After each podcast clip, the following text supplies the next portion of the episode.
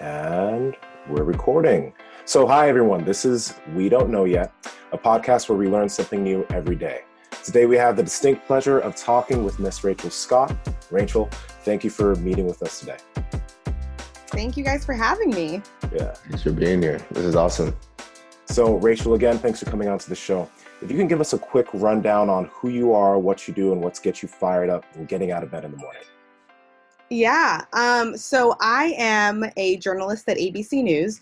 Um, I'm an award winning journalist there where I produce, I report, I host, covering everything from politics to entertainment. I've been to the Oscars, I've covered the midterms, I've covered the 2016 um, election. And so I do a little bit of everything um, at ABC News, um, from interviewing celebrities like Oprah and Serena Williams Hmm. uh, to covering Yeah. different sort of events. Um, and it's great. Um, and I think journalism is is definitely what what what gets me out of bed in the morning. I love my job. I love what I do. Uh, I spend a lot of time doing it. Yeah. uh, but it's just amazing to be able to whether it's inform people about things that are happening uh, in the political sphere or if it's you know maybe inspiring people by doing an inspirational interview with someone you know like oprah winfrey or serena williams um, i really enjoy the platform that i have through abc news to communicate to our audience Hmm. So pretty much you're just saying you're just you just bossed up. You just here just you just here just killing it. Serena Williams, Oprah, like how many people could say that? Because you're like we're all around the same age, around 26, 27, right? yeah yeah mhm. Yes. How does that how does that feel just like being at this place? You have so much more to, to go. We'll tease that out, but like how does that feel at this point in your career? Yeah, I mean, I think, you know, there's always this sort of imposter syndrome, as I say, um, that happens when you feel like there you're, you're not doing enough. You can always do more. And I remember at the beginning of my career three years ago, getting to ABC News and thinking, oh my gosh, like when I can interview someone like Oprah Winfrey, I will made I will have made it. I would be done. I, I- you know, I'm gonna pop the champagne bottles. I'm gonna Yeah. be so excited. And then that moment happened for me, and I was like, oh my goodness. I'm so happy it happened. I'm so grateful, Mhm. but there's still so much more to do. Right. Uh, so I feel like that always happens, you know. I mean, it's very hard to reflect on your own accomplishments and think that you you have come so far because you know you have such big goals for yourself and the more things that you want to accomplish and i see people out there that are changing the world and you know sometimes i'm just happy that i'm, I'm able to interview those people and Mhm. hopefully other people can be inspired by the good that they're doing okay. So, real quick, Rachel, I'm curious because obviously, like, you're around our age now. Is there anyone? Because you probably have people that are, you know, 30, like later, like their 40s, also that you've looked up to. But is there anyone around your age doing some of the stuff you do Mm. that you may also be looking up to, or like be, Yeah. I don't know, chasing a little bit, or not really? Yeah, yeah, no, totally. I think the best part too about um, being in New York and being in media is that there's so many people around you, and that you build up this kind of squad that everyone is doing it and they're accomplishing things, and we're all working in different outlets and uh, maybe different companies, but we're all there rooting each other on. Uh, Mhm. I don't know her personally, but I think Taylor Rooks, who uh, does a lot of sports stuff. I mean, she is just absolutely killing it in her field, and she's one of those people where I don't know a lot about sports. I can't talk to you uh, Yeah. much about, uh, you know, I can't hold a conversation for too long about football and all of that. Uh, but she's someone that's young. I think she's she's like 20, 26, 27, mm-hmm. maybe even younger, and she's absolutely dominating her field. And I think people are so looking for people that are authentic, right? You know, like Yeah. You want to see people that are just like you. Um, and she conveys that 100%. Gia Peppers is another one. Uh, she's a host and she she absolutely kills it. And I don't know her too well either, but you know, we we all kind of follow each other on social Yeah. media nowadays. Mhm. So you kind of get a feeling and you follow people back. But I mean, those are two two black women that I think are absolutely killing it in their game. And I always get inspired. I mean, I look at social media and try and use it as a tool to get inspired by the hard work that people are accomplishing and doing. And um, every time I see one of their posts, I'm like, all right, yeah, you guys are killing it. Like I'm I'm ready now. Yeah. Okay. Outstanding. For those who are listening, listening in, they know that this is uh, a really awesome uh, episode to to be engaged in right now. So they're going to want to know where your origins are. So why broadcasting? Like, what really drew you into this profession? Yeah, I you know I it's so funny. I wanted to be a doctor, um, yeah. and I remember I took AP chemistry, and I was like, Nah, this nah, ain't this ain't gonna work.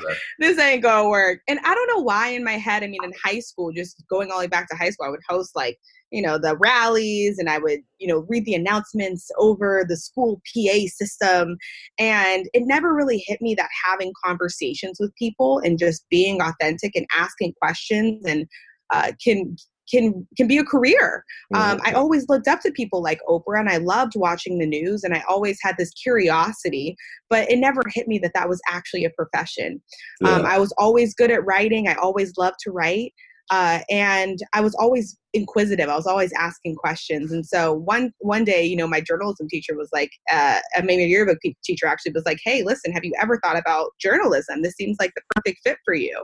Um, mm. And I was like, "No, actually, I haven't." And once I looked mm. into it, it, you know, you have these moments where things just click, and that was the moment where things just really clicked for me. And um, I was just so lucky that you know, I was like, "Okay, well, I think I found you know my my field and defined it."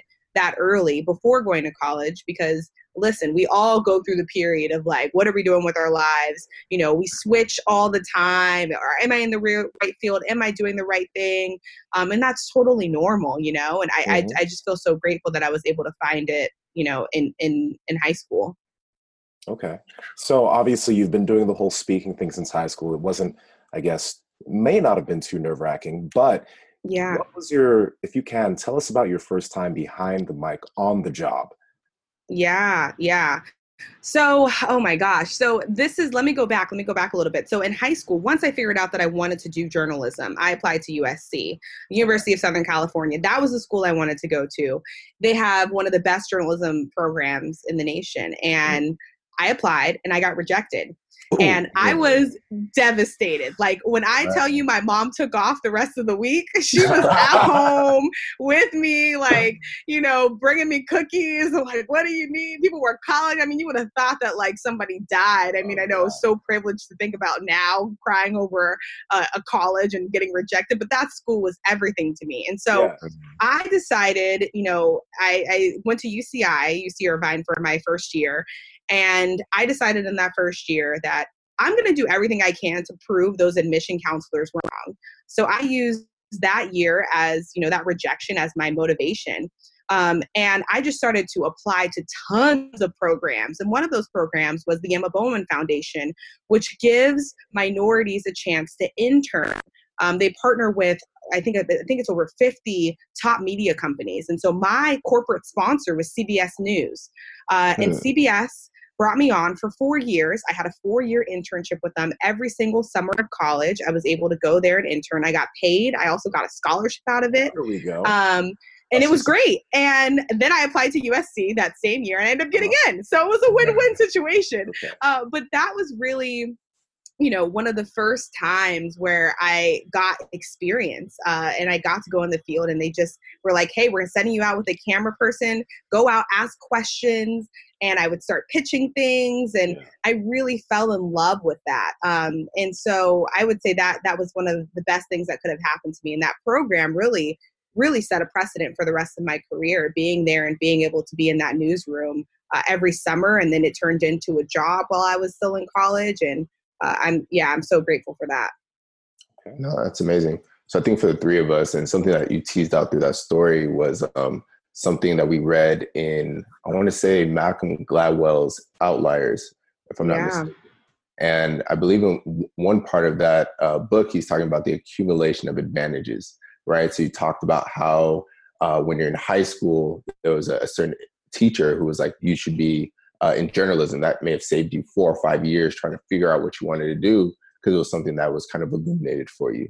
Now you go in you take that rejection and now you you, you dovetail that into a four year internship at cbs like like where do you hear that? You know that's that's amazing. Yeah. So you've kind of to- talked about how you started off in this internship and for a lot of us even myself i'm in the professional world and you know we start off in an internship you may start off as, as an associate and you kind of move on to maybe senior level positions so, what were after this internship? What were some of the levels of advancement that you had to go through to arrive at um, the place that you're at now?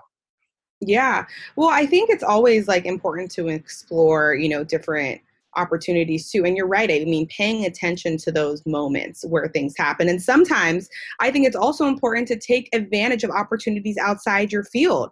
Uh, for instance, that year period that I was talking about where I was at UC Irvine studying and trying to prove USC counselors wrong. Um, I also applied for an internship at the White House and I ended up getting it. Um, I, I, applied on a whim thinking, okay, I would never get this in a million years. Who works at the White House? I applied um, and I was an intern under President Obama in uh, that was 2012 when the president was running for reelection. I was in the White House communications office, uh, and that became a pivotal moment for now what I want to do. That uh, now that what I want to do in journalism. Um, I got to sit in on every presidential interview that that President Obama mm-hmm. did during that term. Wow. So Barbara Walters, Diane Sawyer, uh, you know Steve Kroft with CBS, MTV Sway. I was in the room for all of those interviews, and that led to making connections with mm-hmm. those you know TV producers and the talent and the people that were there in the White House while still learning this political you know sphere and political journalism, getting up to speed. Um, and those are still contents that, that I have today. Uh, one of the producers that I met while Barbara Walters was interviewing the president and first lady works at ABC, and we still stay in contact all these years later. Um, so I think it, sometimes we think of our careers as you know very linear right? We think we have to go all right well if i'm interning now the next step up i need to intern at a bigger company. And then after that i need to move to like a mega company and i need yeah. to have a better title. And it doesn't always work that way. Yeah. you know sometimes taking a you know a derail what you may think is a derailment right? Or taking you know um, maybe a smaller positions that that allows you to do more or hey i'm kind of interested in politics. Let me go work here for a little bit or maybe i'm in, have an interest in this field even though it's not on this linear path that i always thought of. Let, maybe let me try it um, sometimes that ends up helping you more than you could ever think. And those people can also point you in the direction of where you want to go and hey if at the end you didn't love it so what? I learned hey i don't want to work in the white house. I want to be the one asking the questions yeah. you know? And and that became pivotal for me now as a reminder of like okay well i'm so happy i had that experience. I made all the contacts that i needed to um, but i don't want to be the one that's a staffer i want to be the one that's asking those tough questions on the other side of the podium um, so i think for it's important for people to remember that that you don't always have to look at things in such a linear process and careers go all over the place you know it's always a zigzag and if you look at anyone's career that you admire don't just you know, I love reading bios, but there's so much to that that wasn't placed yeah. in that bio. And you always have to remember that. People stagger and they fall and they get up and they go all over the map and and you'll get to where you need to go. You just have to trust that. Mm-hmm. Okay, so Rachel, we have a lot of college students that listen to this show. And when you told us about that experience at the White House, which is like absolutely amazing, that's huge. Um, the biggest thing I, I noticed from there is that like that helped you. First off, you got a bunch of contacts, but you pinpointed what you wanted to do. So with not just that, but are there any other specific things that you did that helped that other students didn't really do that maybe helped speed up your process into figuring out what you wanted to do and getting to the situation you're at right now? Yeah, you know, I would say um, the first thing is kind of if you know that there's someone that you want to look that you look up to in a certain mm-hmm. field and you know they live in your area or maybe they don't but you have some sort of relation reach out I mean, the world is so easy now, right? I mean, we have exactly. social media. You can find yeah. anyone. It does not take much to send a message. And there are so many people that reach out to me on social media. And I always, always find time to chat with them, even if it's sending, a, you know, asking, answering a few questions over email or in that Instagram message, mm-hmm. or it's setting up a call. Um, or some people reach out and say, hey, you know, I'm applying to an internship at ABC. And I'll look over their resume and send it over maybe to the the recruiting manager. And so I think that people get nervous, right? I mean, yeah. about reaching out to people that they don't know. They think they need this formal connection or interaction. And so I would say that's the first thing. If there's someone that you look up to, reach out to them and get mm-hmm. advice and start forming that relationship. Um, I think the second thing is to say yes to everything, uh, even if yeah. it doesn't feel like the right thing, uh, but you know that you know it may be the right thing. Say yes, say yes to all those opportunities and all those experiences. There was one time in college where I think I was working like three jobs. I was like the reporter at the news station. I was the executive producer of the news station. Mm-hmm. I was mm-hmm. working at CBS. I had another internship. I mean, it was just crazy. It was a lot.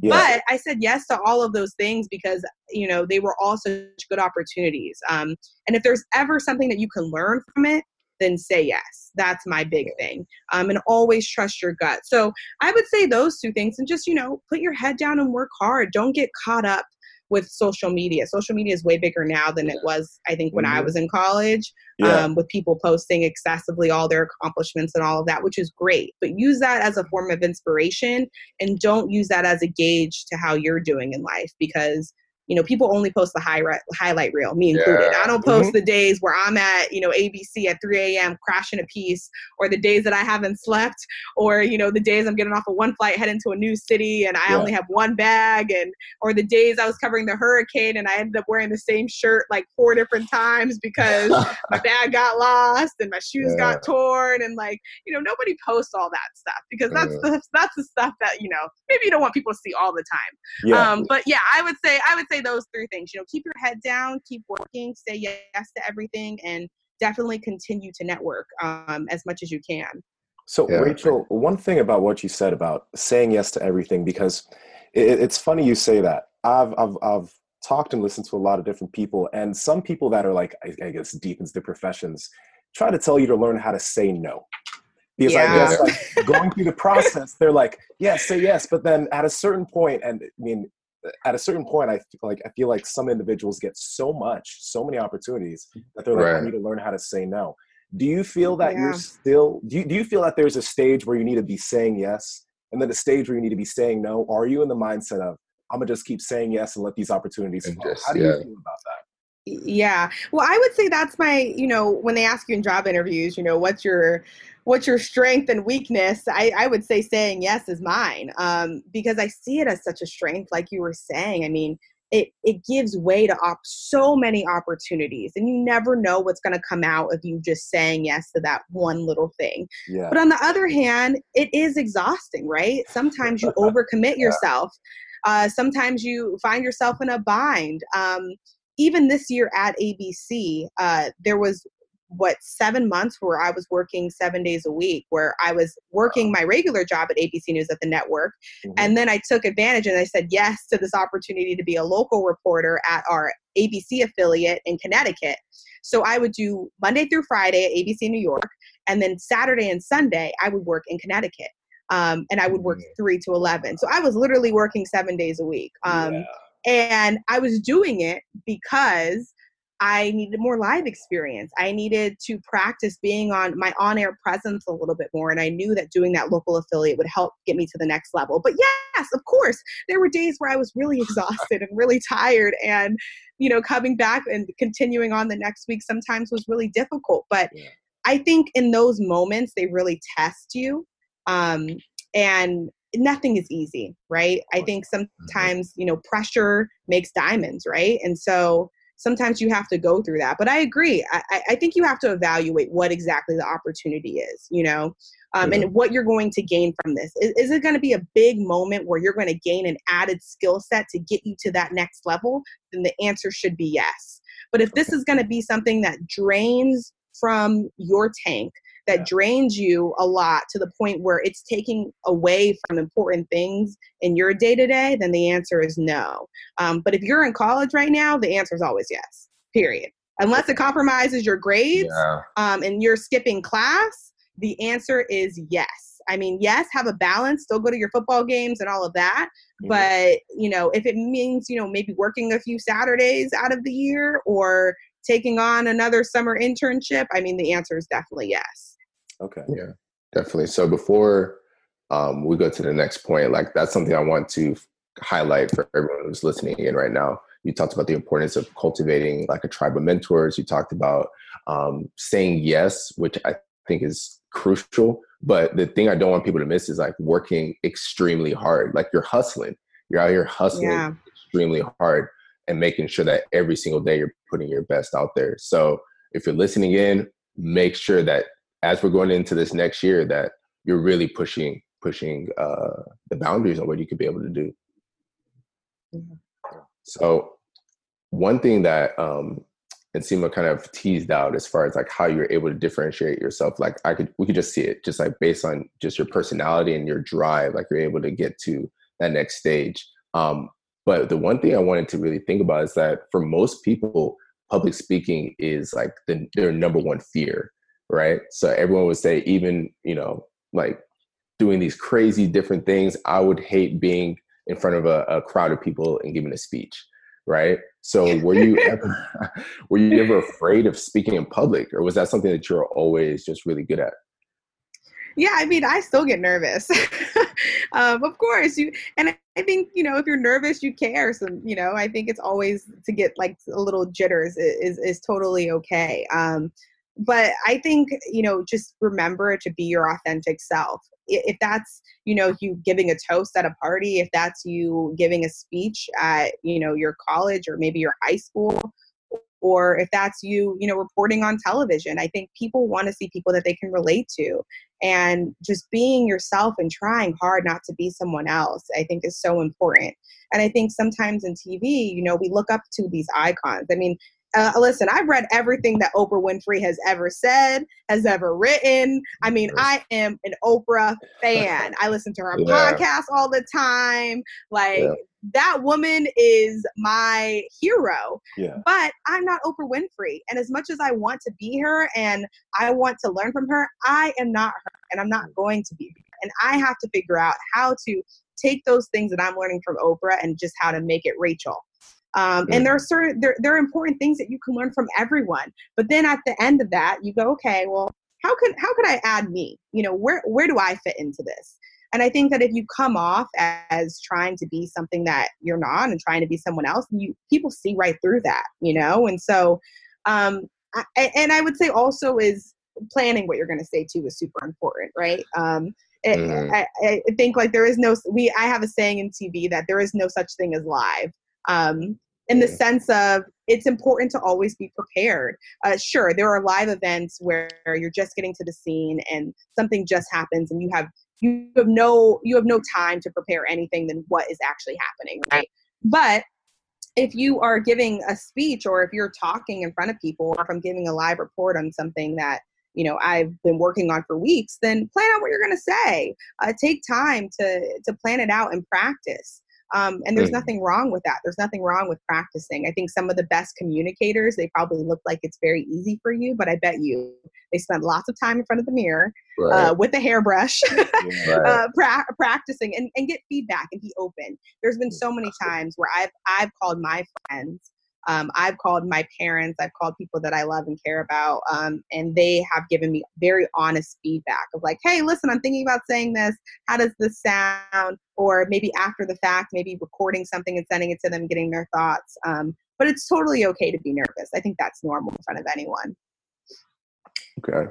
So walk me through this this picture right now. So you're you're getting ready for a show next week. You have your hairbrush. You're in front of, in front of the mirror and you're going through your lines. Now you've you've been able to prepare. Now it's the day of, and let's say like something catastrophic happens, like you were saying, like um, you flying in, you lose your bag, or yeah. let's say the cameras aren't working. Um, or maybe there's something on your end that maybe like you may have dropped the ball and it's just like wow like how do i kind of circumvent this or mitigate this issue uh, this situation so tell us about a time where you failed and how you bounced back Oh yeah, there's been so many times. Um, there's been so many times that I failed. Of course, I I would say, gosh, I would say there, especially live TV, right? I mean, there's times where you mess up on air.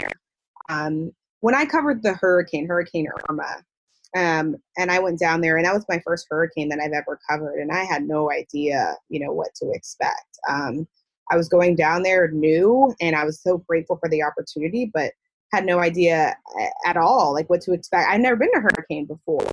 Um, so I would say I was definitely not as prepared to cover that storm as I possibly could. There were a lot of times on air w- during our live streams and whatnot that you know I would flub a lot of words or um, you know it, it, I felt like I was getting a lot mixed up in my head or word vomiting on air and it wasn't making a lot of sense. Mm-hmm. And there was also a lot going around in my going on in my environment. You know, right? I mean when you're in in the evacuation zone one and you're in a building and glass is breaking and things are flooding and you know it's it, it could be a little scary right? Um and so i would say always coming back to your center right? Um and coming back to you and realizing that it's okay it's 100% okay to mess up as long as you own it you know um, oh. they're they're even reporting numbers right? Uh, numbers change really quickly. So during the hurricane yeah there may have there may have been a time where maybe i underestimated the number by you know 50 or 100 or whatever and then you come back to the audience and you're very honest hey listen i didn't have the correct numbers. Here's the correct numbers. I think i think just like owning up to your mis- your mistakes and being very honest with people um, is the easiest way to go about it. And as soon as you realize that you make a mistake even if it's not in a public setting like on tv um, in the workplace, right? Having a conversation with your manager immediately um, about how you can correct the mistake. Always go with a solution. Mm. Always go with a solution. Hey, I messed mm. up, but here is how I can fix it.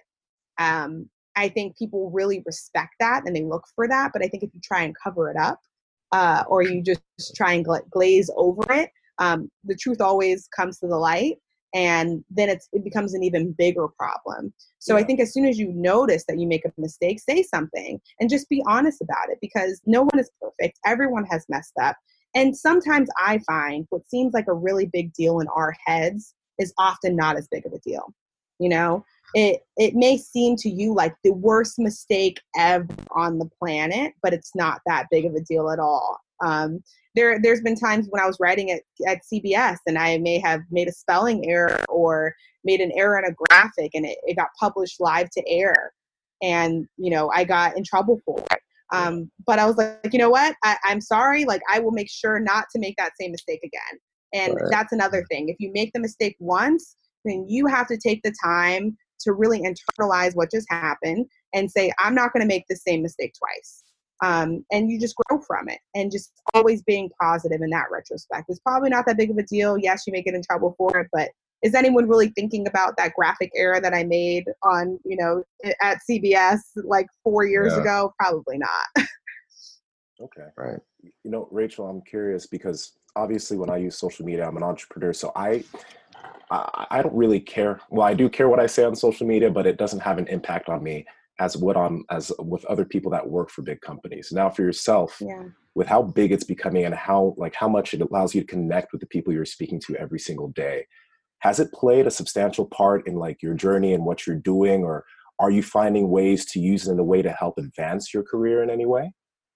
Mm, yeah. I mean social media is huge right? I mean you have I find for me, I have, you know, if I do something on on air, I just um, I just covered the story in a Baltimore prison where all the moms are incarcerated. Um, and they're uh, sorry, let me let me go back a little bit. I just covered the story in Baltimore, and it's this Girl Scout troop, and all their moms are incarcerated, um, and they have Girl Scout meetings inside of the prison gym. Yeah. And it's this chance where these moms get to reunite with um, their daughters.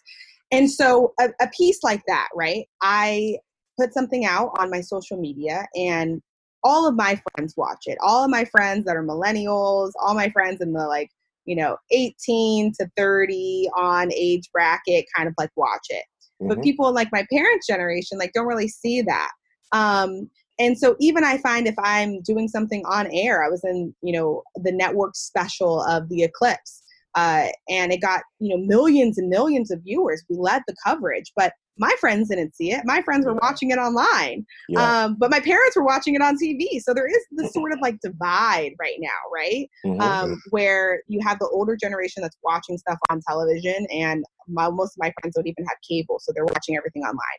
So social media, I think, is such a huge asset um, posting to social media about what you're doing, um, getting people to engage, maybe asking questions. I love Instagram and this whole like polling and answering questions. Yeah. I really found it to my advantage during the midterm elections because here I am, a young millennial covering the midterm elections, and most of my friends probably weren't voting in the midterms.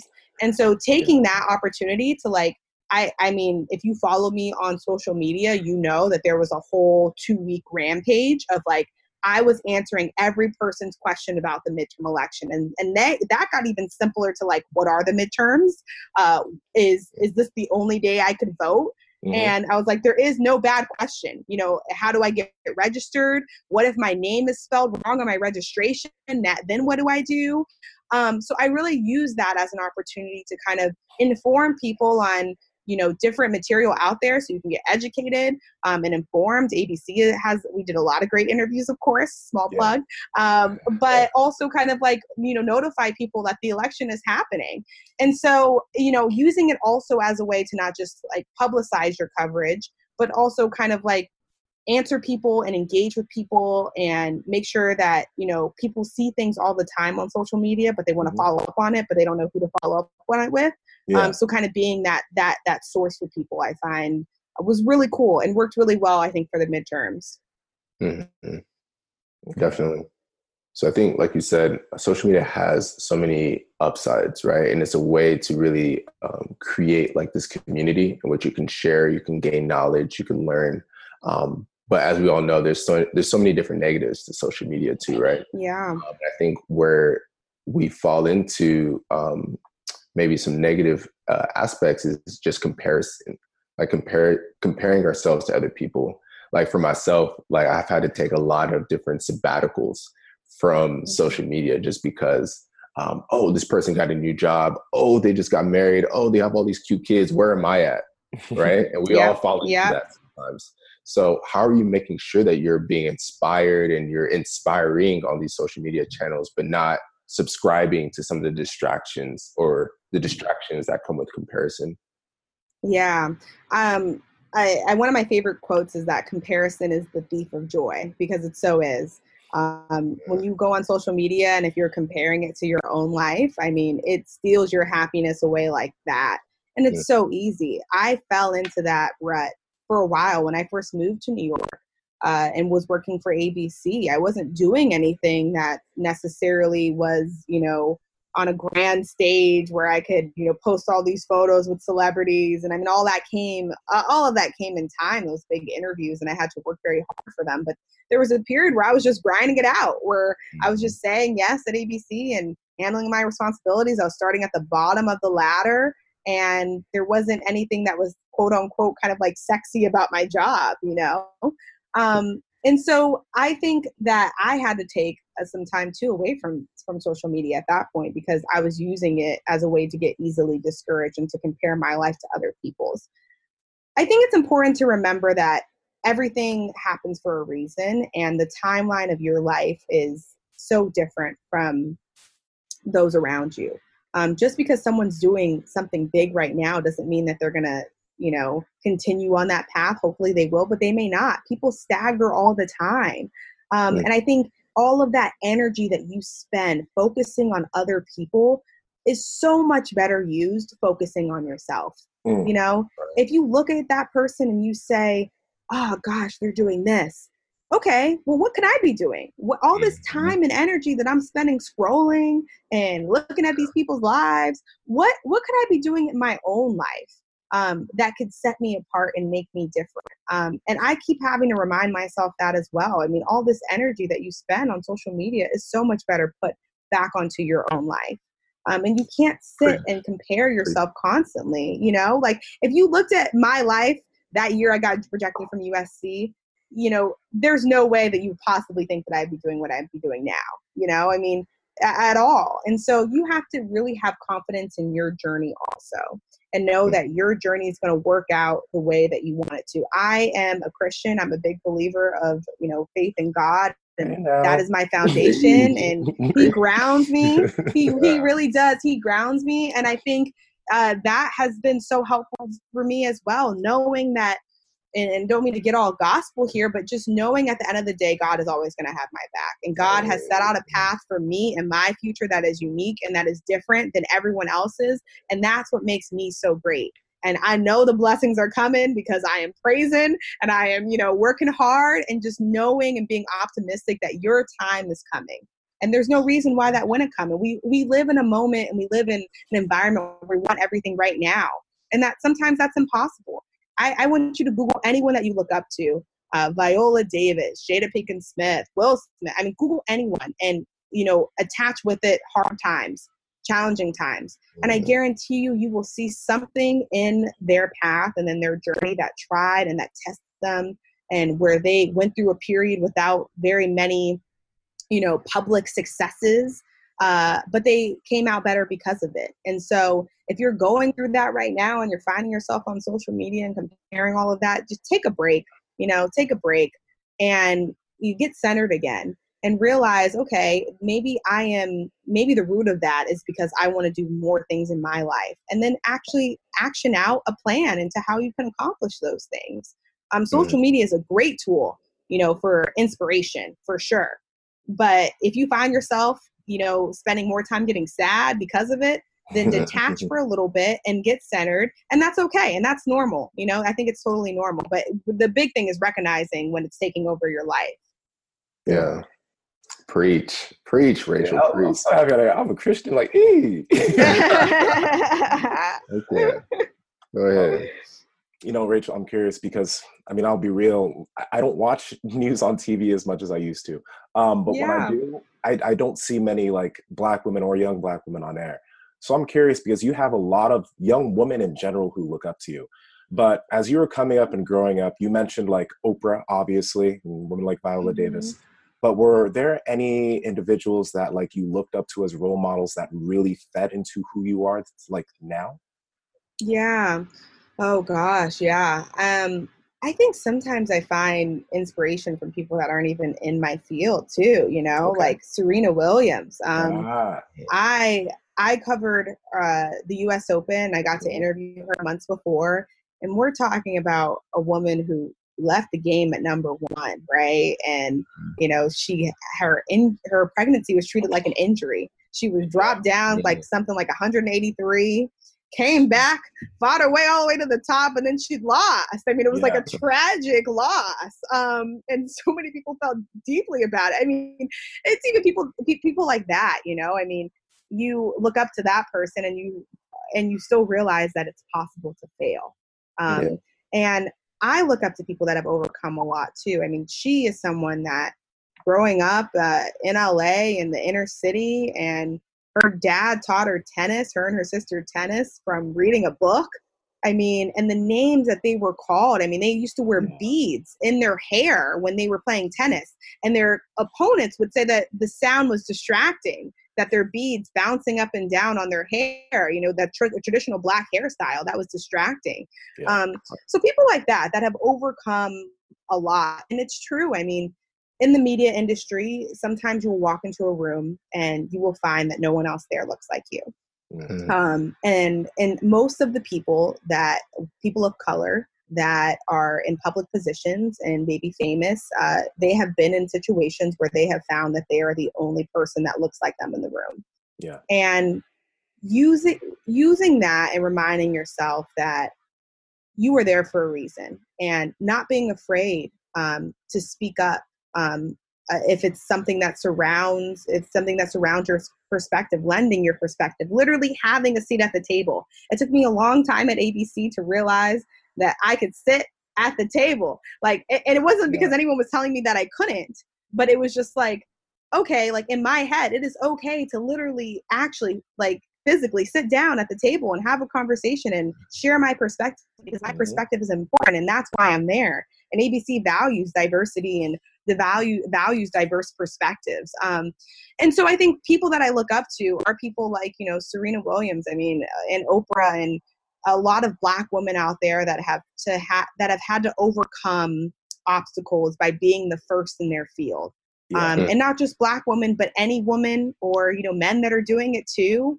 um, that are the outliers that's one of my favorite books you know yeah. that have taken these you know these circumstances and taken everything that life has thrown at them and worked the 10,000 hours and perfected yeah. their craft and have become better because of it. Um, so so yeah. Hmm.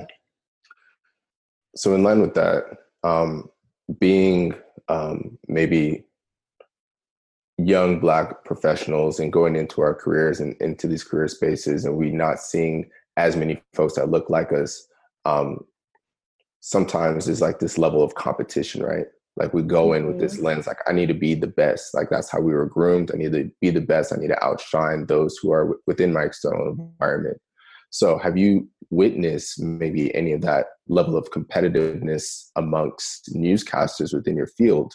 Uh, or is this this general air that everybody wants to just succeed? Like you said, you have this squad. Does everyone just kind of yeah. lift each other up, or is there just like, man, I still need to, even if I have my squad, and need to still be able to shine?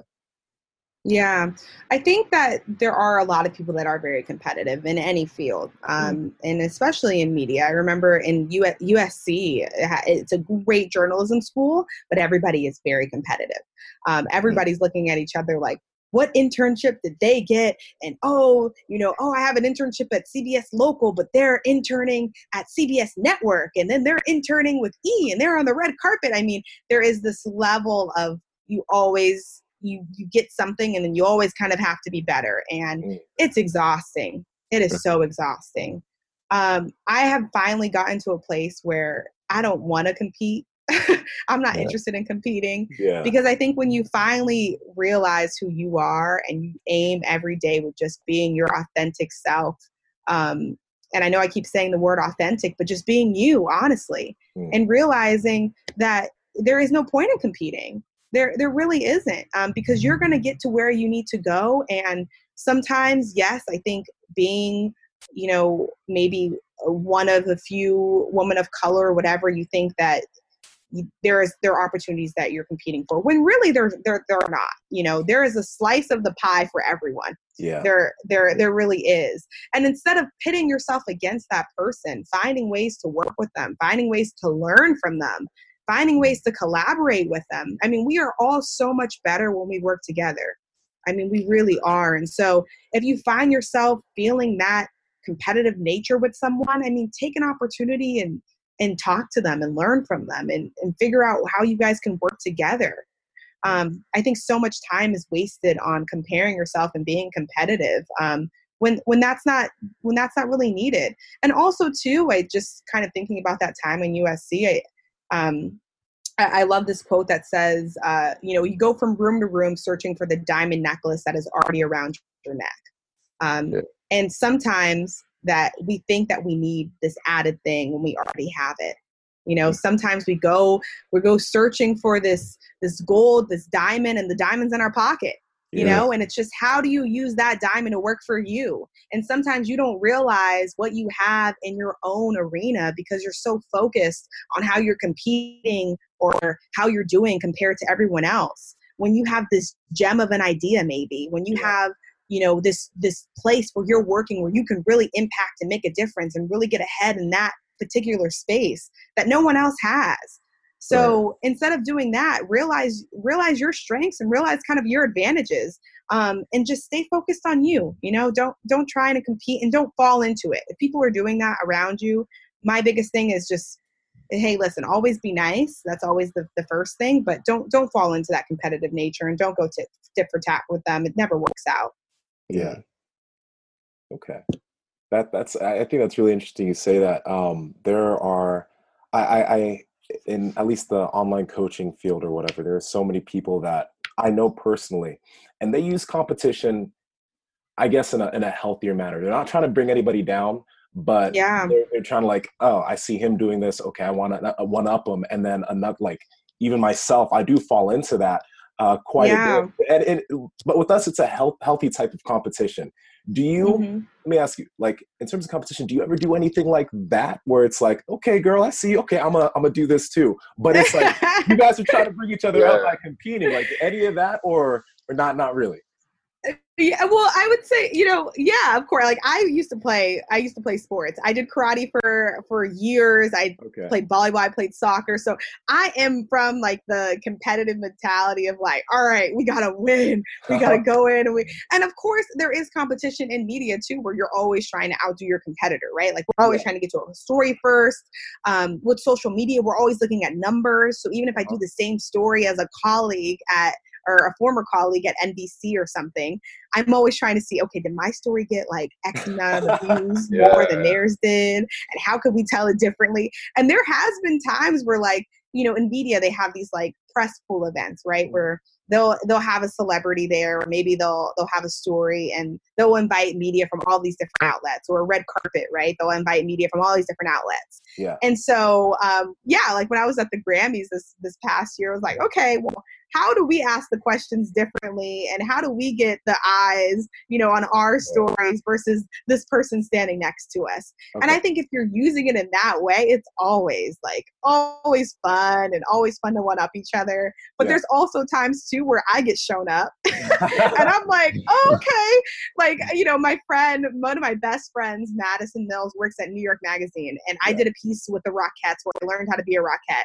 and she just did the same one and her piece blew mine out the water and i was like oh man like her piece looks so much better than mine did uh-huh. um, and uh, and it took it as a learning opportunity like okay i could have done that i could have done that yeah. differently i'm inspired by that and so you know now for my next piece i'm like okay well i'm going to use those things use use those tools that i picked up from her uh, to make mine a little bit better but okay. yeah i think some healthy competition is always good and you can't avoid it but yeah. if it's pitting, you know, pitting yourself against someone to the point where it's affecting your careers and gossip and all those negative things, like avoid it. But okay. if it's right. all fun and games, yeah, you know, yeah. it's it's all love. There you go. All right. Well, I have a question that if you can remember your mindset in these two different times, I want to see what we can get out of it. So, if you can think back yeah. to like eight year old Rachel and then think to 18 year old mm-hmm. Rachel um, and this whole episode was about finding your voice. So, is there any different information that you would give those two those two girls to help them find their voice in regarding to whatever there is that they're trying to do? Ooh, that's a good question. That's really good.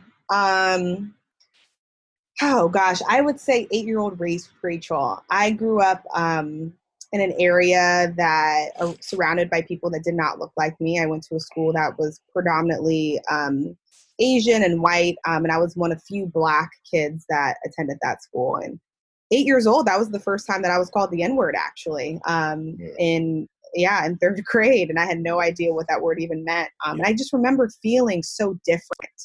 Uh, gosh, I remember feeling like an outcast, and I had braids, and I, I was much taller than darker than everyone. And my brother was the cool kid. He was a year older than me, and everyone loved him. And um, you know, he, he was athletic and he was good at everything. And I think it took a while for me to understand my place. Um, so I would tell eight year old Rachel that, you know, it's okay to be different. Um, and it's okay to to feel different, uh, but never try to feel less than. Um, don't use your differences as as a point where you're feeling less than everyone else and don't try to conform to fit in. Uh, it's okay to stand out and one day those things that make you different will help you immensely. Mm. um, and so spend less time figuring out how you could fit in and maybe spend more time figuring out what you love and what makes you happy um, so I would say that to to eight year old Rachel, who my gosh needed some help and needed some new clothes and needed a new sense of style. I was struggling. Um, and then I would say eighteen year old Rachel, eighteen. So when I got rejected at USC, um, and I was going off to college, and I was so nervous, and it was a big stepping stone in my life. Um, I would say even on your toughest days, uh, to 18 year old Rachel, even on your toughest days, find something to be grateful for. Um, mm. I think gratitude is really centering. Um, and I think if you wake up every morning with finding something in your life to cherish and be grateful for, then you will always have a good day. Yeah. Um, because there is so much to be grateful for in all of our lives, even when we're going through the toughest of times.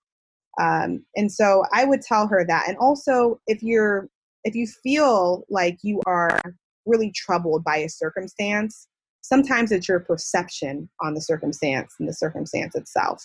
Mm-hmm. Sometimes you have to change your perception, your mindset on a situation. So for me, getting rejected from USC, I was so devastated by it. But it wasn't until I changed my perception on that situation and and, and used it right yeah. to help me did it really make a difference and so anyone out there that's going through a hard time I would say change your perception on on the situation. It happened. There's nothing you can do about it. Mm. it's here. You know, the more time you spend thinking about it, the less time you have figuring out a way to change it. Yeah. Um, so figure out how you can change your, and it's easier said than done. You know, but r- transitions are always rough. Also, you know, transitions are so rough, and I think they help you move into the next phase of your life. And so embrace that, embrace the discomfort, embrace it. Um, sometimes those create for the best moments. Mm, okay. So, wait, so Rachel, what's next for you? So right now you're at a beautiful place in your career, in your life. Yeah. There's a lot of transitions you're going through right now. And mm-hmm. what is what what is Rachel in three to five years? What is she doing? And kind of piggybacking off the last question, what's some advice you're giving yourself as you're looking towards the future? Yeah, well, um, I actually just accepted a job uh, covering politics in DC. So I'm still going to be working for ABC. Uh, but by the time that this comes out, probably all be uh, public and ready to go. That just happened this week. So I'll be moving to DC. Um, so I am now in another period of transition in my life. Um, and it's exciting. Uh, it's very nerve wracking, of course, always. Um, and I find that I feel like my life is moving so fast that I'm just trying to get a grip on everything that's going on.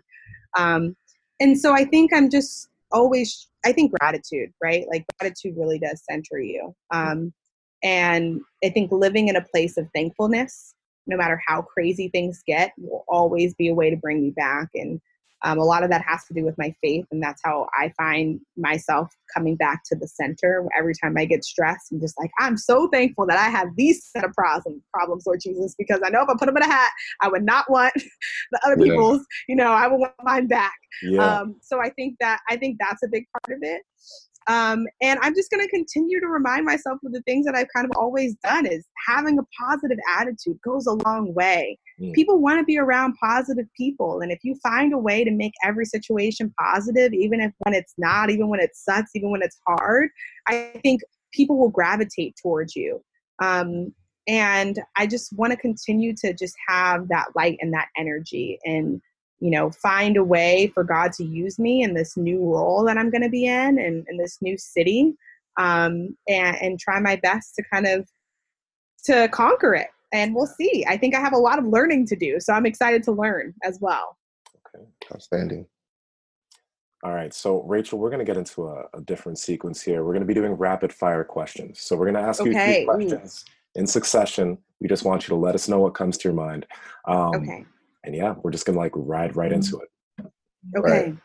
So they don't have to be rapid fire answers though. So yeah. you have okay. Oh, good. you don't have to abbreviate it at all. Okay. So, first question: Favorite color M&M and why? Ooh, favorite color M&M. I think it's green. Um, yeah. there are green M&Ms. So I'm not making that up. it's like fake news. Um, no, green. I don't know why that just popped in my head as my favorite color. Probably because of Christmas. Yeah, um, and okay. Christmas is my favorite season, so I love kind of like the red and green M and M's that come around this time of the year. Those are my favorite. Okay. What are the top three books that have had the biggest effect on you? Ooh, okay. Outliers um, okay. by Malcolm Gladwell for sure. That's been that's been great. Uh, Becoming by Michelle Obama. I just started reading that. Yeah. That is uh, that's a, a really, really good read. Yeah. Oh, and the third one, oh my gosh, this is really difficult because I have like a few books in my head that I'm like, wow, do I want to pick that one? Do I, it doesn't have to be three. It could be it could be more than three. We can bump it up to five. That'll make yeah. it a little bit easier for you. Okay, okay, okay. Well, I gotta like throw an Oprah book in here, right? I mean, like Ooh. she is. I feel like I'm just gonna go on for like ever and ever. Okay, well, what I know for sure um, by Oprah Winfrey, I would say I have a lot of that highlighted. Yeah. Um, uh, I love that book. Um, the Sun Does Shine by Anthony Ray Hinton. It's oh. the story of this man that was wrongfully um, incarcerated. Okay. And he okay. spent, gosh, I think it was almost like 30, more than 30 years in prison for a crime he did not commit. Mm. And he talks about how he found the light every day, serving time. And it's just such it's such an inspiring book of like if you're going through a tough time, if that man could get through it, um, yeah, that that's really good. Yeah. Okay, okay, yeah, yeah. I, I, am like, I can keep going on. I'm probably gonna pop back and be like, I thought of another book. Wait, wait, but yeah, those those four are really good. Okay. Those are those are some good reads. There's a couple of those I need to read as well. So, what things in life should always be free? Ooh, what things in life should always be free? Oh, that's such a good question. Um, wow. I would say number one, happiness, right? You never have to pay to be happy. Um, I would say kindness too, right? Like, it, and just thinking like monetarily, people always think that they have to like pay for something for someone to do something nice for them when you don't yeah. at all. Um, you know, I I always how can I be kind to someone today? I, I think about that all the time, and whether that's smiling or opening a door, and you never know what people are going through. So sometimes just the smallest gesture can really go a long way. Mm. Um, so I would say that I would say that for sure. Um, there are a lot of things I would like to make free, like transportation and Ubers right. and Lyft, but but we won't we won't go there. mm. Okay. So, what is something that you believe that other people think is absolutely insane? Mm. Yeah. Um, oh, gosh.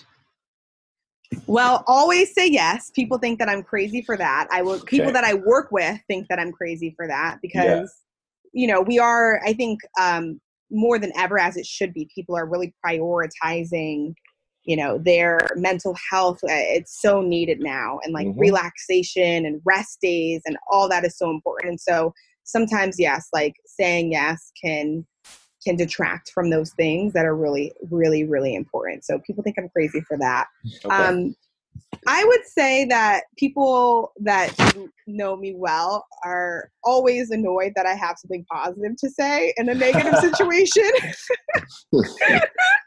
um, so it's like, okay, Rachel, can we just have one chance where we could just like bash and not be like Mr. Positive Patty or Positive Peggy? Yeah. Um, my uh, coworker on Friday called me a real life elf He's like literally an elf all year round.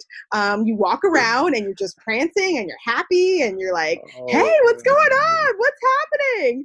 Um, yeah. So, but I would, I just believe that, like, you know, always just being happy and positive can just go a long way. There's there's so many things in life to just be angry about. Yeah. And we just our time is limited. Time goes by so fast. And so mm-hmm. I would just like people to always have a, a, a positive impression of me and even if they feel a different way about me, they'll always be like, you know what, Rachel's always happy. She's always in good spirits. You know, she always brings some type of good energy into a room. So I would say that. And also, um, you know, I think that yeah, people people would people would always question. Eh, some people think it's crazy the work work work ethic rather. Mm-hmm. Um, I work crazy hours. You know, some days I'll be I'll get off at six and I'm back in the studio 3 a.m. to do, you know, maybe our early morning news programming and people people have always found that to be a little crazy. Um, but that's just the nature of the game and the business. And I think when you love something, you'll know that you love it because you'll do anything for it. Um, and I love my job, so I tend to do anything for it. nice.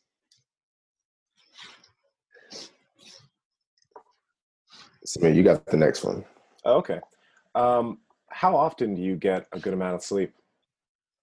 Ooh, not often if I'm being completely honest. Um, I I feel like I don't sleep like I don't get what is the the Most the good hour like, like eight hours, right? Yeah.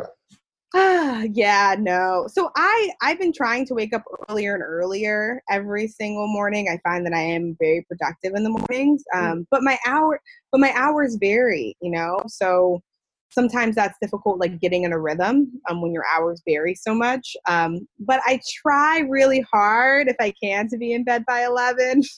Okay. Yeah. Sometimes that doesn't always happen. Yeah. Um, but yeah, I would say sleep is like one of the one of my goals for 2019 to work on getting a little bit more sleep. Yeah. Yeah. All right. And what do you love most about yourself? Ooh, that's a good question. I would say at this point in my life, at this stage right now, I think I love discovering who I am. Um, and and being okay with who I am more than anything. Uh, I think, like I said before, there was just a period where I practiced such self hate growing up because I didn't look like everyone and I didn't talk like everyone and I wasn't, you know, obviously like the other kids in, in school. And I got teased a lot for it and all of that. And I, I think I've really owned my differences, you know, now more than ever. Um, and finding truth in who I am. And some days, you know, like I'm, I, I am definitely always excited and want to be out and talking to people. But some days I just want to curl up at home with a good book. And some nights on a Friday, I don't want to go out. Like I just want to sit down and maybe that's binge watching Netflix or, Yeah. you know, maybe Yeah. that's reading or maybe that's sleeping if I haven't caught up on sleep.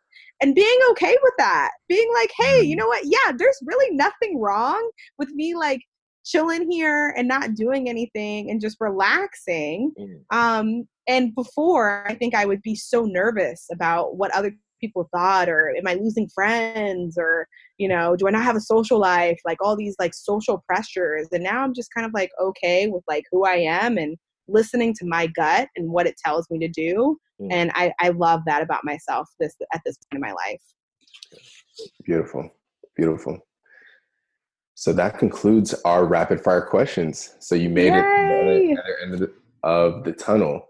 Um, with that, uh, want to thank you so much for just being here today. Um, I think that this episode, Finding Your Voice, is going to align with folks who are in college, those who are younger, and trying to find out what sort of career paths they want to get into. Uh, folks our age who are just trying to figure it out and just like, what's Yeah. next? How do I discern opportunities? And uh, like you said, saying yes and being open to all these different opportunities and really hustling, those are some of the things that are really going to um, benefit a lot of people. So, for those who want to find more information about you, where can they find you? Yeah, so I am at it's Rachel Scott, I T S R A C H E L S C O T T on Instagram. I'm Rachel V Scott on Twitter. Um, and if anyone listens to this, like I said, I'm always happy to talk to people. So if you're listening to this and you have a, a question or you want to, you know, you want to talk or if there's anything that I can provide, my email, my personal email, um, uh, my ABC email is rachel.scott at abc.com. So feel free to reach out. I'm always happy to chat and give advice um, and connect, uh, and would love to kind of like learn more. Always, always willing to help. That's awesome. So if you're listening, make sure you take advantage um, of this powerhouse right here. It's not every day someone just gives out the email address. So if you guys have questions or um, would like advice or guidance, um, that's amazing that Rachel is making herself available. So again, this is We Don't Know Yet. Um, make sure to check out our Facebook page, our uh, website, wdkyet.com, and we will see you all very shortly.